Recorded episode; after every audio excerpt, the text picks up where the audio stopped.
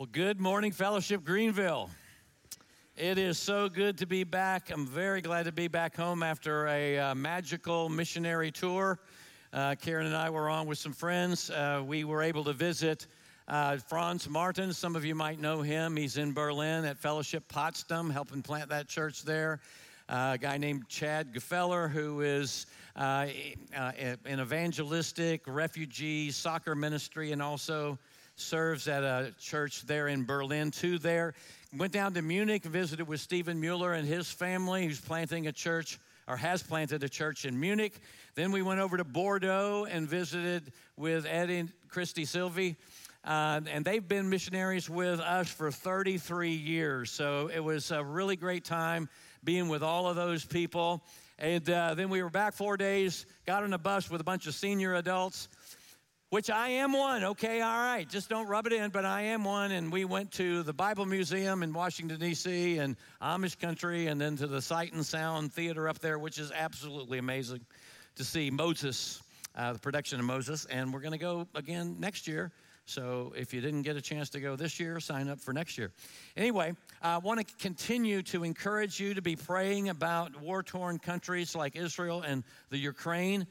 Uh, Jesus called us to be peacemakers, which that means that we should be peace prayers and praying for the peace of Jerusalem. And by the way, just so you know, um, when events in our world, uh, tragic events like this happen, tragic cir- circumstances, when we hear about that kind of thing, your missional impact team uh, moves into action. And the way that we normally work is like this we look for a partner, a mission partner, or a local church in the area where the devastation is occurring, and we want to help fund them be the hands and feet and voice of Jesus in that area. We don't just send money indiscriminately to all kinds of different places. We look for partners that we can help them be Jesus to the people that need that humanitarian aid. And because of your generous giving, to missional impact, we're able to be very generous in, in how we're able to come alongside and help. So thank you for your generosity about that. Now, I'm so glad you've chosen to worship with us today. Um, God is doing great things in us and among us and through us. And we're glad that you're here. And let me just say a special welcome. If, if this is your first time uh, here at Fellowship Greenville, we want you to know, and you have come at a, a, a defining moment for us. And the next several Sundays are going to be a bit different from our usual Sunday morning teaching. And because if you attend here on a regular basis, what you'll find is we'll normally be uh, teaching our way through whole books of the Bible or long sections of Scripture. And we just finished up um, a series working our way through the first three chapters of the book of Revelation. Series title was Seven what the Spirit is saying to the churches. And one of the most important things we learned in that series was that Jesus, both then and now, is actively present in the midst of his local churches. And he's speaking to them. He speaks words of encouragement and correction to his church, churches. He is up close and personal with each and every local church. And we saw that he knows the strengths and weaknesses of his churches. He knows the spiritual condition of the hearts of the people in his churches. He knows the opportunities and the missed opportunities set before his churches. And because of the opportunity that God has set before us, we are transitioning from what the Spirit is saying to the churches to what the Spirit is saying to us, what the Spirit is saying to us in this season in the life of our church. Now, if you've been attending here on a regular basis for the last year or so, you know we've talked uh, quite a bit about how God has graced us with growth. At a time when 85% of the churches in this country are in decline, at a time when about 4,500 churches a year are closing their doors, God has seen fit to bless us with new people coming each week. In fact, there are over a thousand new people here now this year than there were at this time last year. And that's, if you take into uh, to account the last two years of growth, we've experienced about 33% growth in the last two years. We just had a new members class with 180 people go through it. And now, hear me. Um, we're not about numbers, never have been about numbers for numbers' sake. But the fact is, numbers are people, single people, families, children, students, adults, senior adults. Numbers are people, people that God keeps bringing to us so that they can come to know Christ and then grow up into Christ. Like a teenager named Daniel who said he was raised in the Christian home and at age 14 he got baptized to check it off his list, but after three years, uh, being in our student ministry here, he, he realized that he could never gain Christ's love uh, through his good works. And he says that Fellowship Greenville has helped him more fully understand God's grace and how to grow to be more like Jesus. Uh, and uh, out of love for him and not uh, out of, out, of, out, out of duty. Or Michelle, who was raised in a Catholic church and she believed in Jesus for as long as she could remember. But through the ministry of our church, she came to understand that through Jesus' death and resurrection, the new life that Jesus offers comes as a free gift and not something that you have to earn or work for. Or Caroline, who was raised in a Christian family her whole life, but recently she said that God had spoke to her into her life through a relational hardship that she was going through. And so uh, she sensed that God was calling her to follow him with all her heart. And she had moved here from another state and, and got involved with a small group of women. And, and she basically just said, I want to dedicate everything I am and everything uh, I have to Jesus. Or a couple, both of whom were raised in very rule oriented, strict churches. They always felt like, though, that something was missing. And the very first time that they visited here, they had this aha moment in their words. And, and they came to see that salvation is by Christ alone through faith alone. It's not dependent on works. And they trusted Christ for forgiveness and new life. And this just happened uh, in the last uh, 10 days to two weeks. A man named Craig, who is a Jew, an older man. He started coming to a class on Tuesday night, a Bible study taught by Stephen Boyce. He, has been uh, coming for about a year. And just last week, he trusted Christ as a Savior. He, he, he gets this, yeah, yeah, yeah. He said, after a year of evaluating Jesus of Nazareth, I had no choice but to see him as the Messiah. The evidence is undeniable. Now, I could go on and on. Uh, that's God's amazing grace at work in people's lives, and we see evidence of it every week. And the result of, of that growth is that we're just about out of space. I mean, for the most part, both auditoriums, both hours are full. And as Jason said in the video, uh, we, many weeks we have to turn kids away from fellowship kids. Um, either we don't have volunteers or we don't have the, the space that we need. Now, m- months ago, we saw this coming, and so we began to pray and we began looking for where and how God might be working in all this and what our next move should be. And to make a long story short, God opened a door for us to purchase the Adams Mill YMCA as a way to create more space here, but even more to create more spaces in other places so we can reach more people.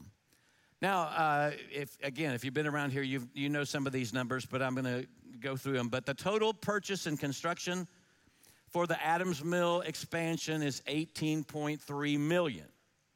But because of your gracious, generous giving, we've already put down 2.6 million towards the purchase price that brings the cost down to 15.7 million, which is our capital campaign goal, 15.7 million dollars.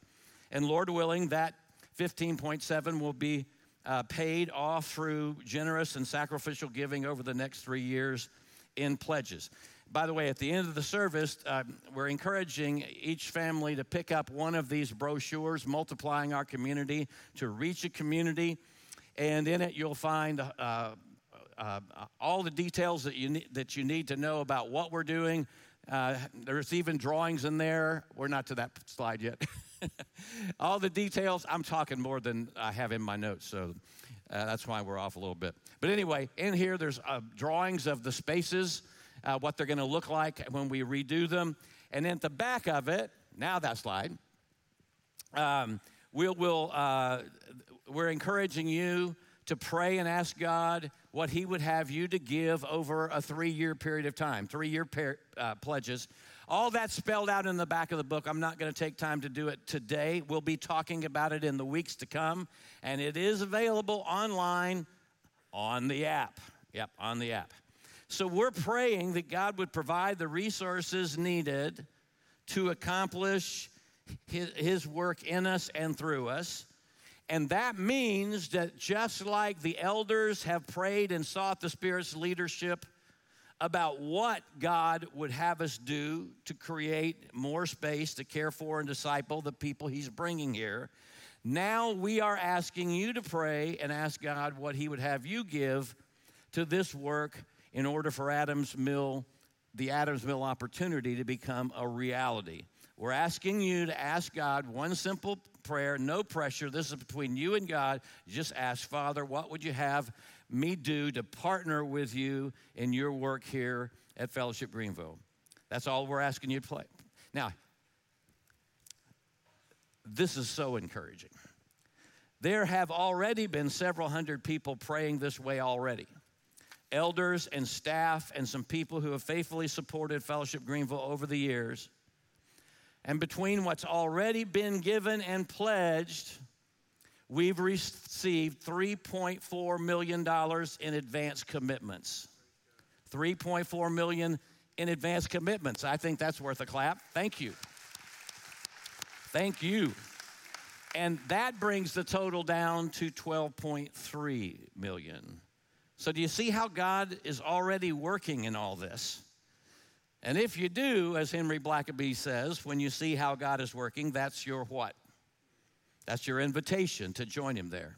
So we're asking that you pray about that with us and join God in this good work. That's the what, that's the what that we've sensed the Spirit saying to us that has led us to where we are now. And let me just talk briefly about how we envision this working. The overarching commitment that we have in any expansion, but especially expanding to Adams Mill, is that Adams Mill will always have our fellowship DNA. In other words, what you experience here, you would experience there. That's our desire, that's our goal in everything that we do. So initially, we will do there exactly what we do here on Sunday mornings. And that means the worship there will be the same as here with live speakers and some video worked in, just like we do here on Sunday mornings. And Adams will, will run its own children's ministry and middle school ministry, just like we do here on Sunday morning.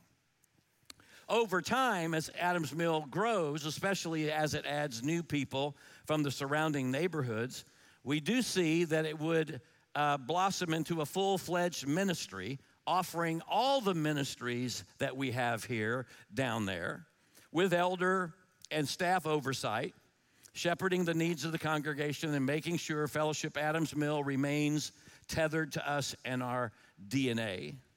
Ultimately, at some point down the road, when, say, the church has grown as many new people from the surrounding areas as those who left here to go there, and when, let's say, they're running two services and a full weekly program of ministry, we can see launching Fellowship Adams Mill out as a sister church, which would become an upstate church collective partner with us. But as we see it, that's a long way off. Now, if some of that seems foggy to you, join the club. I mean, here's the deal we know what the Spirit is saying to us now, and we can sense the direction the Spirit is leading us now, but God hasn't given us the whole plan up front, which means we have to trust Him and stay in step with the Spirit as He unfolds the future ahead. That's the how. Now, that brings us to the why, and the why is much larger than the what of creating space or the how of multiplying ministry to other places. So, the, for, rest, for the rest of the time, I want to look at why I believe that God has graced us with growth like this and why He is trusting us with growth like this. And so, I want to talk about the why behind the what. Now, take your Bible and find your way to Luke chapter 15. Now, Luke chapter 15 is one of my favorite passages of Scripture, and I'll confess I have talked about this text and parts of this message before, I'm using it again because it makes a very important point, and that is uh, it's a point that we absolutely must remain focused on as we move forward into the future that God is preparing for us. Luke chapter 15 tells three different stories that make one point. But before we dig into those stories, I want to start with a story of my own. Now, this might sound strange, but when I first got in, uh, uh started in pastoral ministry about 40 years ago, and this was true of the first two churches I pastored, the first five years of pastoral ministry for me. This was true. And by the way, these churches that I'm talking about, I love those churches and I love the people in those churches. But there were times when I would talk to someone about Jesus. Maybe it's someone with uh, little or no church background, but who were interested, curious about spiritual things. There were times like that when I found myself in kind of a predicament. The problem was I felt uncomfortable inviting them to church. And not just the church I attended, but the church I was pastoring. And to be the pastor of a church you don't feel comfortable bringing an unchurched person too, well, I think that's a little bit of a problem. Now, the problem was I knew that my church would be, feel very strange and weird to people like, uh, like that. And again, don't get me wrong, the people were really nice, good people. But the unchurched people, those nice people, would be speaking a whole different language. Everything would feel very churchy and Christianese. Uh, it was like if the church was like a ladder the first two churches I pastored had all the middle rungs and up, but none of the lower rungs. And many of the people that I talked to about Jesus needed some of those bottom rungs. Well, the only thing I could do was invite them to the church with me. And sadly, eventually, many of them would say something like, Charlie, I really like you. And, I, and honestly, I really like the people in this church, but I just don't feel like I fit in. Everything feels so foreign to me. And I heard this at least a half a dozen times over about a three year period of time. They would say, I don't fit in. And Charlie, can we be honest with you? Can I be honest with you? We don't feel like you fit here either. I'm like, what, do you do with that? I don't fit in the church I'm pastoring, uh, according to this unchurched guy. Now, again, I like the church I attended, and if you'd have been in the church, for more than 20 years or so, you would have liked it too. But if you were new to church, it was very, very hard to make the transition into a traditional church environment. And I begin to see then what I've seen ever since, and that is there are a lot of people who are open to talking about God and life and faith, but it's church that puts them off. Maybe they grew up in a church and had a bad experience. Maybe they didn't grow up in a church of any kind. Oh, I, I, and, and, that's right here in Greenville. A while back, I was talking to a guy who said, I didn't go to church. My parents didn't go to church. My grandparents didn't go to church. And he, he's right here in Greenville. And in the world we live in today, you're hearing that kind of thing over and over and over again. Now, what's interesting about that is that when Jesus lived on this earth, unbelievers and unchurched people liked to be with him. Everywhere he went, the unchurched and unbelieving, those who used to believe, don't know what to believe, the confused, the broken, the disenchanted, the disenfranchised, however you want to describe them, those kind of people flock to hear Jesus teach. They like Jesus and they like being around Jesus. And as you read the Gospels, what's also interesting is that churchy people, religious people, didn't fit with Jesus. And Jesus didn't really fit with them either. So let me put it this way as holy as Jesus was and as righteous as he was, people who were far from God liked being with him. They enjoyed being with him. And that being true, then you have to scratch your head. Why is that the opposite in so many churches today? Why is it that today people who don't believe and used to believe and don't know what to believe, why is it that they don't want to have anything to do with the church? Now, we talked about this a couple months ago, but if the church is supposed to be the body of Christ, how is it that we don't attract the people that Jesus attracted? See, the body of Christ means the closest you and I will ever get to Jesus' actual physical presence in the world today, in some kind of way that you can touch and feel and hear and see. That's supposed to be the local church. The local church is supposed to reflect the physical presence of Jesus in our world today. So, again, if the church is called to be the body of Christ, if we're supposed to be the hands and feet and voice of Jesus to people in our world today. If that's true, then why is it that so many unchurched people you and I rub shoulders with every day, they don't want anything to do with the church? Why is that? And how is it that over the years, so many churches devolved into something that doesn't reflect Jesus to their neighbors? I believe it's because somewhere along the line they lost their focus. They lost their focus. Maybe their focus turned inward and they focused on themselves, on the traditions and the styles they liked. Maybe their focus was all about maintaining the status quo or doing and or, or sticking with what comes comfortable that's comfortable. Maybe their focus became fighting and criticizing other churches. Whatever it was, they lost their focus and that's caused many of them to slide into that 85% of the churches in decline. And that's very discouraging to me. But let me tell you what's really encouraging to me. And that is, I believe by God's grace, God has done and is doing something different here, something unique here. Unique in the sense that with great intentionality, we have sought to create a church environment where people who don't believe and used to believe and don't know what to believe, they show up here and they feel welcomed. And many of you feel like our church is a safe place to bring people to like that. Now, now don't here, let me explain what I mean by unique. By unique, I don't mean better. I mean distinctive.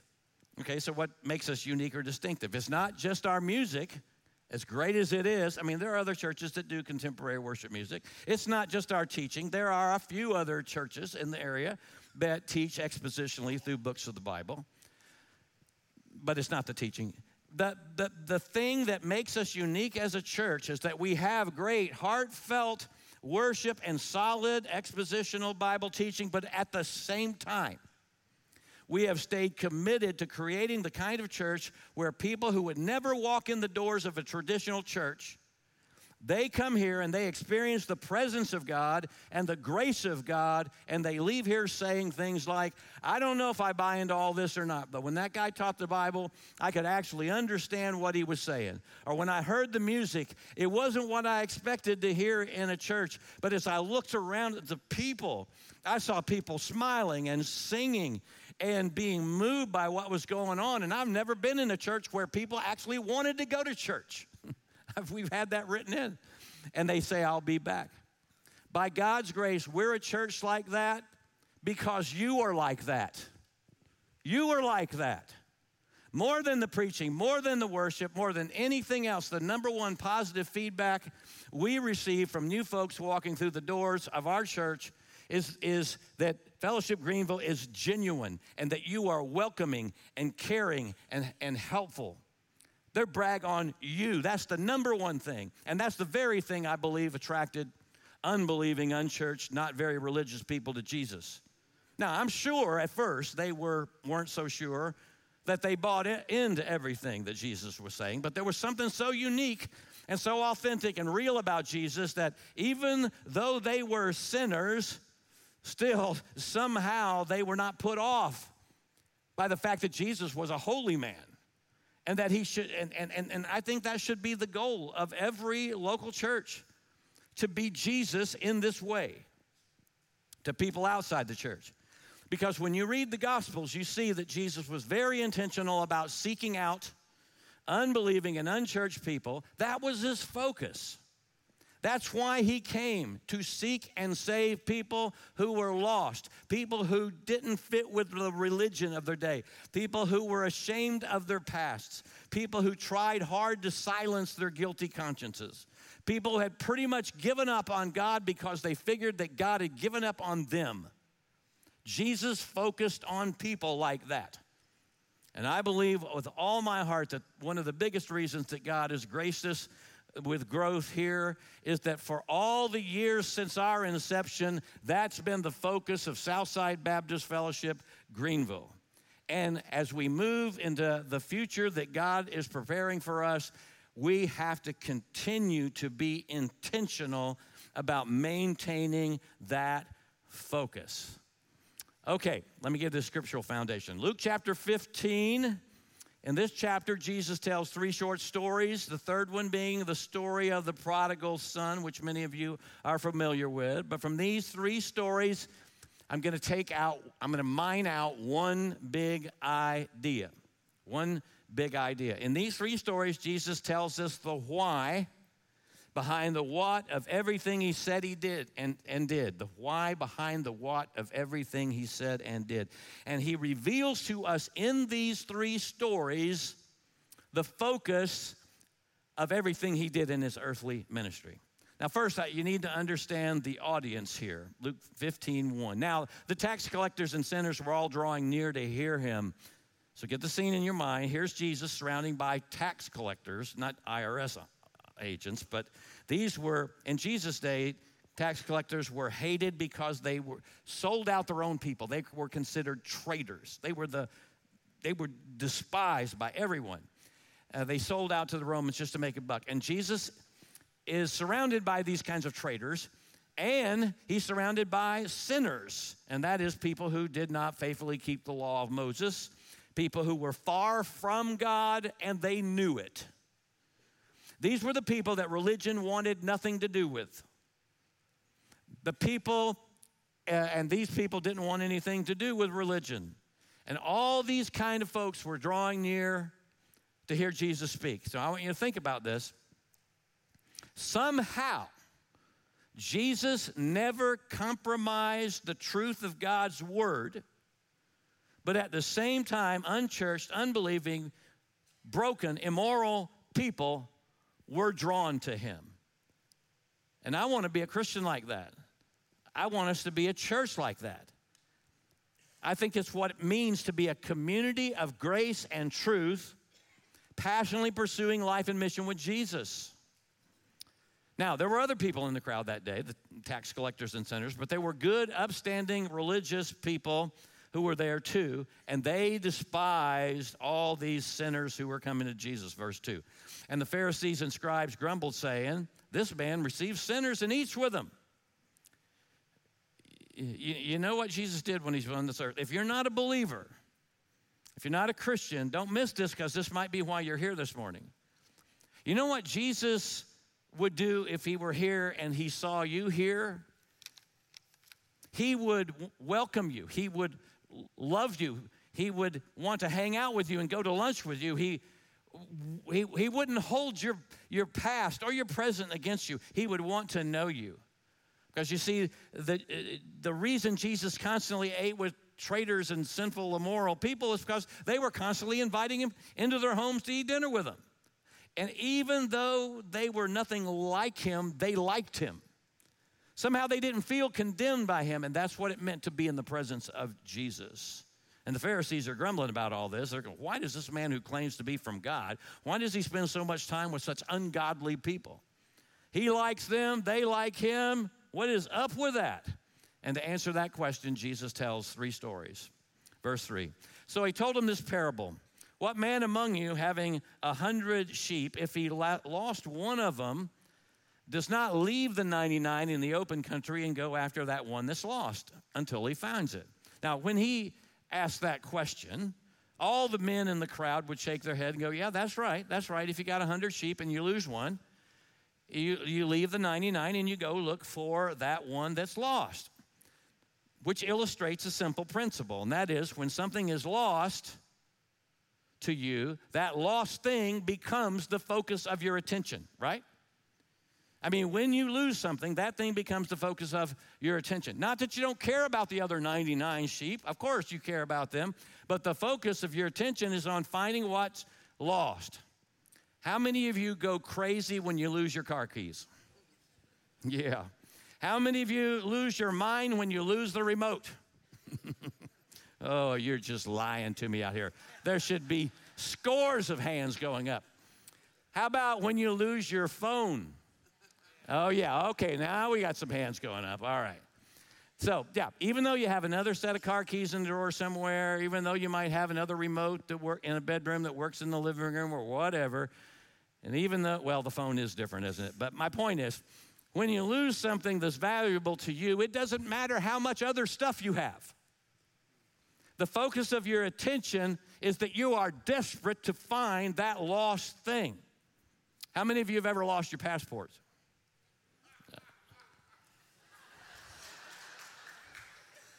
Hawkins, I tell you. When Karen and I were on our trip to Europe visiting missionaries, I lost our passports. I thought I was going to have a heart attack and a mental breakdown all at the same time. But that's a story for another time.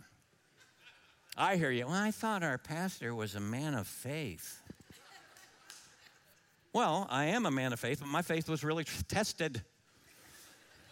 The good news is that we got him back just in time, which was truly a miracle, but that's a story for another time. Okay, but again, the point is when you lose something that's valuable to you, it becomes the focus of your attention. And Jesus is saying, You want to know why I'm spending all my time with tax collectors and sinners? It's because, from God's perspective, they're lost. It's because it's just like a shepherd will chase down that one lost lamb that's gone astray. Jesus says, I've come into the world to seek and save those who, from the Father's perspective, are lost. He goes on in verse 5 and he says, And when the man, the shepherd finds that, that one lost lamb, he lays it on his shoulders, rejoicing. And he goes home and calls his friends and neighbors and says, Rejoice with me, I found my sheep that was lost. And in the same way, there will be more joy in heaven over one sinner who repents than over 99 righteous persons who need no repentance. He's saying, You want to know what excites the heart of your Heavenly Father? You go looking for that one lost person who, who doesn't believe, who used to believe, who doesn't know what to believe, is too ashamed to believe, who is so confused and angry with God they don't want to believe. Jesus says, You find a person like that. And when a person like that puts their faith in, the, in Christ, heaven throws a party. And he says, That's why I say and do all that I do because I'm focused on relating to and connecting with outsiders, with people who are far from God, with people who can't relate or connect with religious insiders. And plus the fact he's saying, I want to keep the party going on. Now, he tells a second story that's a lot like the first one, but he talks to the women in the crowd, which you just didn't do in that day. Verse 8 Or what woman having sent 10 silver coins? Now, by the way, this was a part of her dowry. A father would give his daughter 10 coins and she would link them together into a headdress to show prospective husbands what they would get from the father if they were interested in her the bride price, so to speak. And if she lost one of those coins, no way is she going to go outside with a headdress of nine coins because it would be embarrassing to her and bring shame on her family, verse 8. Or what woman having 10 silver coins, if she loses one coin, does she not light a lamp and sweep the house and seek diligently until she finds it? And when she's found it, she calls together all of her friends and neighbors and says, Come rejoice with me. I found the coin that I lost. And in the same way, I tell you, there's joy before the angels of God over one sinner who repents. Same point. The focus of the woman's attention is not on the nine coins that she has, but on the one that she lost. And Jesus says, in the same way that a woman will search and search and search for her lost coin, in the same way your heavenly Father is on a search and rescue mission. And Jesus is saying, He sent me to lead that search and rescue mission. And Jesus says, is saying, I'm searching for the one, for the two, for all of those who are lost. And when the lost get found, oh man, heaven throws a party. Isn't that good? When the lost are found, heaven throws a party. That means every time somebody walks through these doors and hears the gospel of grace and turns from sin and turns from a religion of rules and rituals and trusts Christ alone by faith alone, it means that heaven throws a party. Every time one of our children, every time one of our students believes and is baptized, heaven throws a party. Every time someone from fellowship goes on a short term mission trip to be the hands and feet and voice of Jesus somewhere in our community or in our country or goes to another country, every time you invest your time and money in missions or missionaries or mission agencies and someone trusts Christ for salvation through one of those search and rescue missions, heaven throws a party because what was lost is found. Don't you want to keep the party going? Now, in the first two stories, Jesus talked about things sheep and shekels, things that were physically lost. Of course, clearly, verse 7 and 10, he's, when he says heaven throws a party for one sinner, he's talking about people. But it's not till we get to the third parable, the third story, that where he really defines exactly what lost means. Lost people are those who are relationally disconnected from their heavenly Father. They are relationally disconnected from their heavenly Father. And again, this becomes very clear in the third story. And for time's sake, I'm going to summarize most of it because I'm just pulling out one big idea from all three stories. The third story is about a father uh, and son. Son goes to his dad, and this is what he says Dad, I wish you were dead. Verse 12, Father, give me my share of the inheritance. He's saying, when you die, I'll get half your stuff, so I wish you'd just go ahead and die so I can get half my stuff now. Which is so ungrateful and disrespectful. I mean, everyone in Jesus' audience, just like us, would be like, no, no, no, he, he, he did not say that. Did he? Yes, he did. And the father does a strange thing. He says, okay, son, we'll pretend like I'm dead. I'll go ahead and give you half of everything that's mine uh, that would one day be yours, just go ahead and take it now. It's yours. Now, can you imagine anybody you know telling you that story? Hey, Bob, you know, I got a funny story here to tell you. Uh, my 17 year old son came in last night and he told me I wished he wished I was dead and he demanded I give him part of his inheritance now. And so I said, okay, son, here you go. Uh, uh, uh I mean, I mean you, you want to sign this guy up for a parenting class, right? I mean, nobody does that. That's exactly what the father in Jesus' story does. So the son takes half the father's stuff, hits the road, goes to a city, buys himself a big condo, and starts hanging out with people who, uh, with, uh, who, a bunch of friends who aren't really his friends, and he parties away all the money. His dad knows about it. His older brother knows about it. Whole family knows about it. Whole community knows about it. And they are shock rocked. But the boy's life doesn't play out like he hoped. There's a famine in the land, and he hits rock bottom. He ends up having to go work on a pig farm, and all the Jewish people in that audience are going, Oh man, that is so disgusting. And finally, the son comes to his senses, verse 17. He decides to go back to his father, and he puts together a little speech that goes something like this Dad, I'm, I'm so sorry. I, I know I don't deserve to be your son, but if you would just let me be one of your hired servants. That's all I ask. Just let me work my way back into your favor. Verse 20, and he arose and came to his father, but while he was still a long way off, his father saw him and was filled with compassion. Again, the people, the men in the crowd are going, they're cringing, but filled with compassion. To have compassion on a son like this? Father ran and embraced him and blessed him and kissed him. And the son said to him, Father, I've sinned against heaven and before you. I am no longer worthy to be called your son. That confession was all he needed to experience, all he needed to experience God's grace, his father's grace. And the father said to his servant, Bring quickly the best robe and put it on him, and put a ring on his hand and sandals on his feet, and bring that fat calf and let's kill it and let's have a barbecue and let's celebrate. Let's party for my son was dead and now he's alive. He was lost, but now he's found, and they began to celebrate. Now, stop right there. If you are here this morning and you don't know where you stand with God, listen, this is God's posture towards you. He wants you to come back home. He's made all the arrangements for a huge party, a celebration just for you.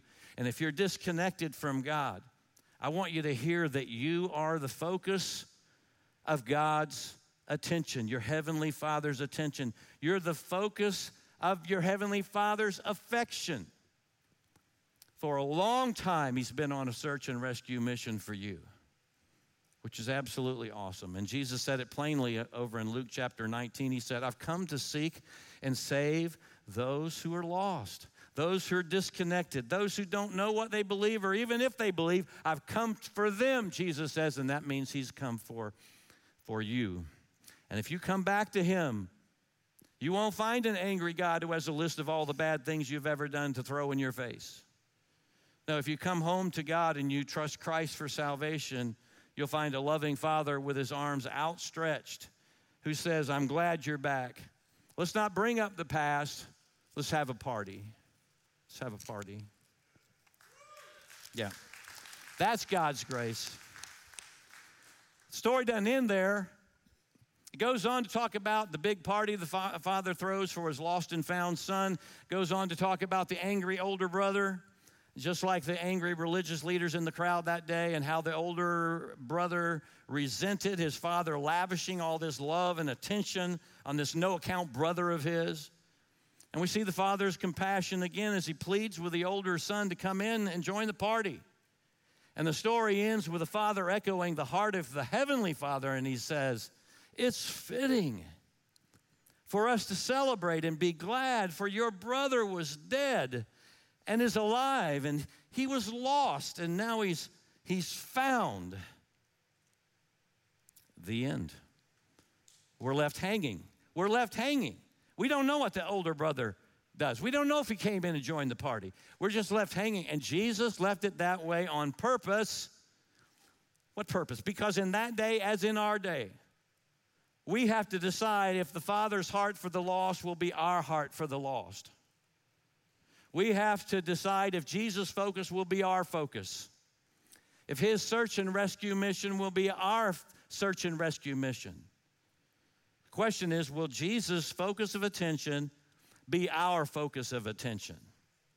Or I should say, will Jesus' focus of attention continue to be our focus of attention? Because by God's grace, this church, founded in 1946, this church from its inception has maintained this focus on reaching lost people, on reaching broken people who are far from God, people who don't believe, don't know what they believe, used to believe. I believe, and I believe that's why, as I said, God has graced us with growth. Because from the beginning, this church has kept its focus on leading people to a saving knowledge of Jesus, growing them up to be disciples of Jesus, and then sending them out on mission with Jesus, which results in the whole cycle starting all over again. Walt Hanford was the pastor who was here for 32 years before I came. And this church, especially after Walt's grace awakening, uh, he began to make changes to be the kind of church that unchurched people would feel welcomed and loved and cared for. Not changes in doctrine or belief.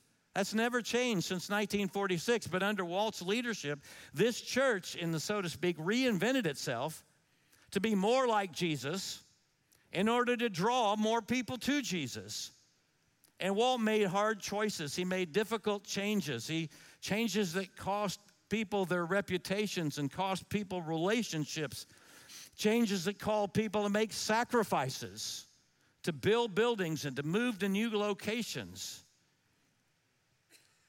Changes that created, these were changes though, that created a church where lost, confused, broken, rule bound people could experience the gospel of grace. And when I came here 27 years ago, I promised I would build on the grace foundation that Walt laid.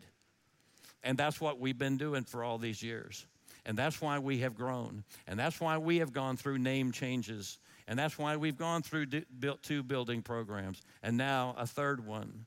Because we've continued to make Jesus' focus of attention on reaching the lost and discipling them and bringing them up in Christ, we've continued to hold that focus. And God is saying to us now, this building isn't big enough to do what I want to do here.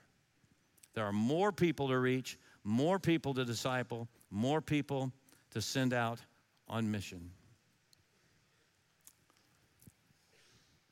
This past week, also, I uh, heard a story that I think brings all this home for me. Um, there's these two guys, and they're in a coffee shop a Starbucks somewhere in Texas. I know one of them personally. He's in full time global mission ministry. He is meeting with this other guy who was going through regen. And so, uh, Jeff, the first guy, he uh, was his regen mentor. And they were talking, they were drinking coffee and they were talking about Jesus and they were talking about all the good things that they saw God doing in their lives. And evidently, they talked for a good long while. And at some point, a young woman walked up to their table and she didn't say anything. She just laid, it, laid a folded note on the table. And this is what she said She said, Hi, I'm very shy, and I don't mean to bother you. I didn't intend to listen, but I couldn't help overhear. Please keep doing your work for the broken. It must be hard and so much easier to focus on normal church people, but it's us who need you the most. The most broken people run from the church because we feel unaccepted. We feel how much work we are. We feel like burdens. We also feel like most people in the church want nothing to do with us because we might not live an ideal life. We may be strippers just trying to feed our kids and get through nursing school to give them a better life. We're hurting along with the whole world. And sometimes, though, the TV and political Christians aren't what we think Jesus really wanted. We may have grown up in a church but felt pushed out when we had big questions that required perhaps uncomfortable answers and discussions. Please keep listening to the broken. They need you more than anyone. They need the church when they're on drugs. They need the church if they're gay. They need the church if they're homeless. They need the church if they're teen mothers. They need the church if they're prostitutes. And they need you. I'm sorry if this is weird. I have horrible anxiety, so I can't approach people with words. I can only write. Keep up the love always. Always use love because the broken have had enough hate just a broken mom trying to put it all back together. I am so grateful for you because you're the kind of people who will love a woman like that if she was to walk through our door. You're the kind of people who welcome and love and care for broken people like that. The very kind of people that were attracted to Jesus. And that's why I think that God has graced us with the opportunity to magnify His grace to Adams Mill and other parts of the upstate. And that's the reason that we got to be careful to maintain our focus to seek and save those who are lost. And that's exactly what multiplying our community to reach our community is all about. Creating more space here, but even more, creating more spaces in other places in order to continue to be a part of Jesus' rescue mission in the world.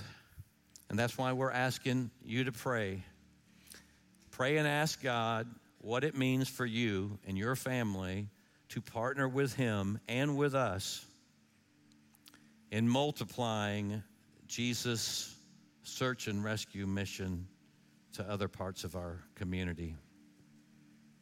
Would you pray with me? This is from day four in our 40 days of prayer. Unchanging God, as we look ahead, we have confidence in your good plans for us. We know that you'll always work all things together for our good to make us more like Jesus. When we see your hand at work in exciting ways, may we rejoice and give you the glory. When challenges arise, help us to remind each other of your promises and encourage one another to not grow weary in doing good. And we anticipate seeing how you will make yourself known throughout this time of building Fellowship Greenville, Adams Mill. Thank you for your guidance as we walk with you into the future.